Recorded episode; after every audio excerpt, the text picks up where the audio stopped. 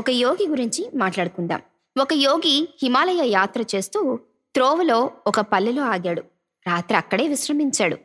తెల్లవారుజామునే లేచి నదీ స్నానానికి వెళ్తూ ఉండగా మర్రి చెట్టు కింద ఉన్న పుట్టలో నుంచి ఒక పెద్ద తాజ్పాము పరుగున వచ్చి ఆయన ముందు సాష్టాంగ నమస్కారం చేస్తున్నట్టు పొడవుగా పడుకుంది. ఆ తర్వాత, స్వామి, రాత్రి గ్రామీణులకు మీరు చెప్పినటువంటి హితోక్తులన్నీ విన్నాను, నాకు చాలా నచ్చాయి. ఇంతకాలము నేను పరమ క్రూరంగా ఎదురు వచ్చిన వారందరినీ కరుస్తూ చంపుతూ బ్రతికాను. మీ మాటలు విన్నాక నేనెంత పాపిష్టిదాన్నో నాకు తెలిసింది. ఇకపై పాత బ్రతుక్కి స్వస్తి చెప్పాలి అనుకుంటున్నాను. నాకేదైనా మంత్రోపదేశం చేయండి అని బతిమాలుకుంది. అప్పుడు ఇదంతా విన్నటువంటి ఆ యోగికి జాలి వేసింది. ఆయన పాముకు మంత్రోపదేశం చేసి యమ నియమ సాధన లేనిదే ఏది ఫలించదు, అంచేత నీవు ఎవరిని హింసించకు, అసత్యం చెప్పకు, నిరంతరం ఈ మంత్రం జపిస్తూ ఉండు అని చెప్పాడు. ప్రపంచం అంతటి క్షేమాన్ని నిండు హృదయంతో కాంక్షిస్తూ ఉండు అని చెప్పి ఆ మంత్రాన్ని బోధించాడు. ఆ సర్పం సరే అంది. మళ్ళీ ఏడాది తర్వాత తాను అటువైపు వస్తానని, వచ్చినప్పుడు దాని జపశక్తి ఎలా ఉందో చూస్తానని చెప్పి ఆ యోగి వెళ్ళిపోయాడు. గురుభావంతో పడగ వంచి నేలను తాకి సవినీయంగా నమస్కరించి పుట్టలోకి వెళ్ళిపోయింది ఆ సర్పం. ఆ యోగి చెప్పినట్టుగానే సంవత్సరం తర్వాత ఆ సర్పం దగ్గరికి వస్తాడు. సరిగ్గా సంవత్సరం గడిచిపోయింది. యోగి తన పర్యటన ముగించుకుని ఇంటికి వెళుతూ మళ్ళీ ఆ ఊళ్ళో ఆగారు. పాము నివసించే పుట్ట దగ్గరకు వెళ్ళి మెల్లగా మంత్రం జపించాడు. ఆ గొంతు వింటూనే పాము సర్రున పైకి వచ్చేసింది. గబాలన వచ్చి యోగి పాదాలకు తల తాకించి నమస్కరించింది. యోగి దాన్ని చూసి ఆశ్చర్యపోయాడు. అది చిక్కి శల్యమైపోయింది. ఒళ్ళంతా లెక్కలేనన్ని గాయాలు, కళ్లలో ప్రాణాలు పెట్టుకుని బ్రతుకుతున్నట్లుగా కనిపిస్తోంది పాము. ఆ శిష్యుని దురవస్థ చూసి యోగి హృదయం కరిగిపోయింది. ఏమిటిది, ఎందుకిలా అయిపోయావు, ఒళ్ళంతా ఈ దెబ్బలేమిటి అని అడిగాడు జాలిగా. పాపం పాము ప్రశాంతంగా నవ్వింది.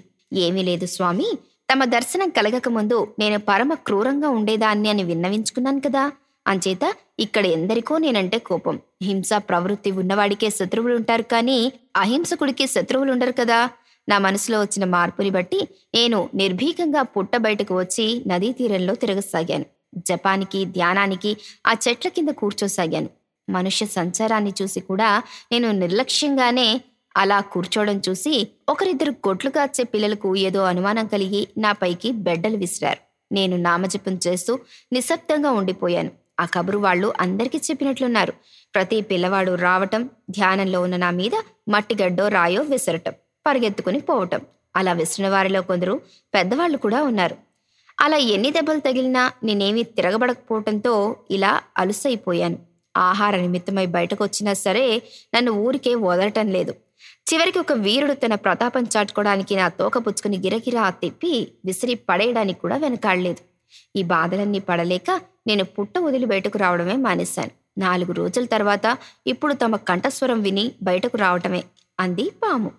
మరి వాళ్లను నువ్వు భయపెట్టుండవచ్చు కదా, అలా ఎందుకు భరించావు అన్నాడు యోగి. ఎవరితోనూ కలహించవద్దు, కీడు తలవద్దు, అందరితో ప్రేమగా ఉండమని తమరే కదా స్వామి చెప్పారు అంది పాము అయోమయంగా. ఓసి వెరిదానా, నిన్ను కరవద్దన్నాను కానీ కస్సు మనవద్దన్నానా అన్నాడు యోగి జాలిగా. అదేమిటి స్వామి అంది పాము అమాయకంగా. యోగి అత్యంత ప్రేమతో దాని ఒళ్ళంతా నిమిరాడు. దాని శరీరంలోకి ఏదో నూతన శక్తి ప్రవహించినట్లయింది. అలా నిమిరంగానే బాధలన్నీ తగ్గిపోయాయి. యోగి దాని తలపై చేయి ఉంచి లాలించి, సకల జీవరాశిలోనూ పరమాత్ముడున్న మాట, మనం అందరినీ భగత్ స్వరూపులుగా భావించి ప్రేమించవలసిన మాట నిజమే. అది తిరుగులేని ధర్మమే. అయితే ప్రతి ఆత్మ ఒక శరీరాన్ని తొడుక్కుని ఉంటుంది కదా. గత జన్మల నుంచి తెచ్చుకున్న సంస్కారాలు, ఆలోచన సరళి, కర్మబలము ఇవన్నీ దానిని అంటిపెట్టుకుని ఉంటాయి కదా. వాటన్నిటి శక్తి వలన జీవాత్మలు సజీవంగా పరమాత్మ స్వరూపులే అయినప్పటికీ అనేక విషయాల్లో విభిన్నంగా కనిపిస్తూ ఉంటాయి, ప్రవర్తిస్తూ ఉంటాయి కూడా. అంచేత వివిధ రకాల జీవులతో వ్యవహరించేటప్పుడు వేరే రీతిలో ఉపయోగించక తప్పదు. మెత్తని మనస్తత్వం ఉన్నవాడిని కఠినంగా దండించామనుకో మానసికంగా కృంగిపోతాడు. బండవాడికి మృదువుగా చెప్పామనుకో వాడి తలకి ఎక్కదు. అంచేత అందరికీ ఒకే తీరు పనికిరాదు. కొన్నిసార్లు శిక్షించక తప్పదు. అయితే అలాంటప్పుడు మనసులో మాత్రం క్రోధం ఉండకూడదు. నిర్లిప్తంగా ఉంటూనే చేయవలసింది చేయాలి. ఉదాహరణకు, తల్లి బిడ్డను శిక్షిస్తుంది, న్యాయాధిపతి నేరస్తుడికి శిక్ష వేస్తాడు, గురువు శిష్యుణ్ణి దండిస్తాడు. ఈ శిక్షల వెనుక కోపం, ద్వేషం ఏమీ ఉండవు. కేవలం కర్తవ్య పాలనా దృష్టి మాత్రమే ఉంటుంది.